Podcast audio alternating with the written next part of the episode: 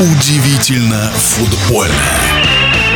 Футболисты «Зенита» разгромили дома неожиданно крупно 6-1 «Локомотив» и ожидаемо досрочно стали чемпионами страны. Кстати, третий раз подряд. Комментарий футбольного эксперта Александра Ухова. Чемпионство «Зенита» в нынешнем чемпионате, на мой взгляд, это лучший ответ тем хейтерам Симака, тем, кто так сильно сватает в питерскую команду иностранного тренера. Причем это сватание продолжается и сейчас, как ни странно. Хочу на этом сакцентировать внимание радиослушателей. Говорят, что Симак – тренер для внутреннего использования. А вот на европейском уровне он не тянет.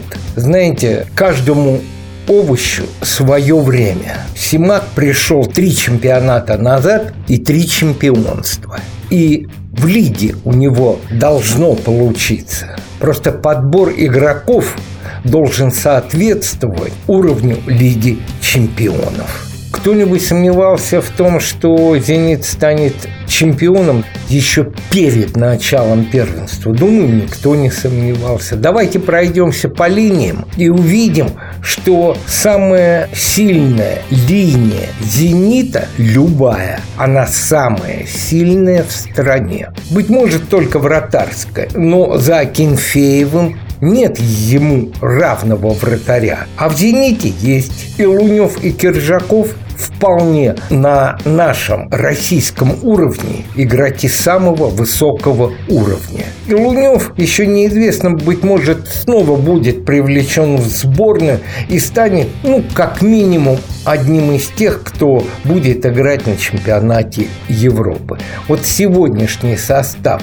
«Зенита», который вышел на поле, днем из-за игроков с российским паспортом все игроки сборной. Кто-то скажет, а Чистяков? А между прочим, Чистяков два года назад вызывался Черчесовым в сборную. Думаю, сейчас он один из тех кандидатов, которые могут составить конкуренцию тем игрокам, которые сейчас у Черчесова на карандаше. Некоторые скажут, а вот забей Мухин в самом начале, и игра бы пошла по-другому. Вот не попади он в перекладину, а буквально на несколько сантиметров ниже, и все.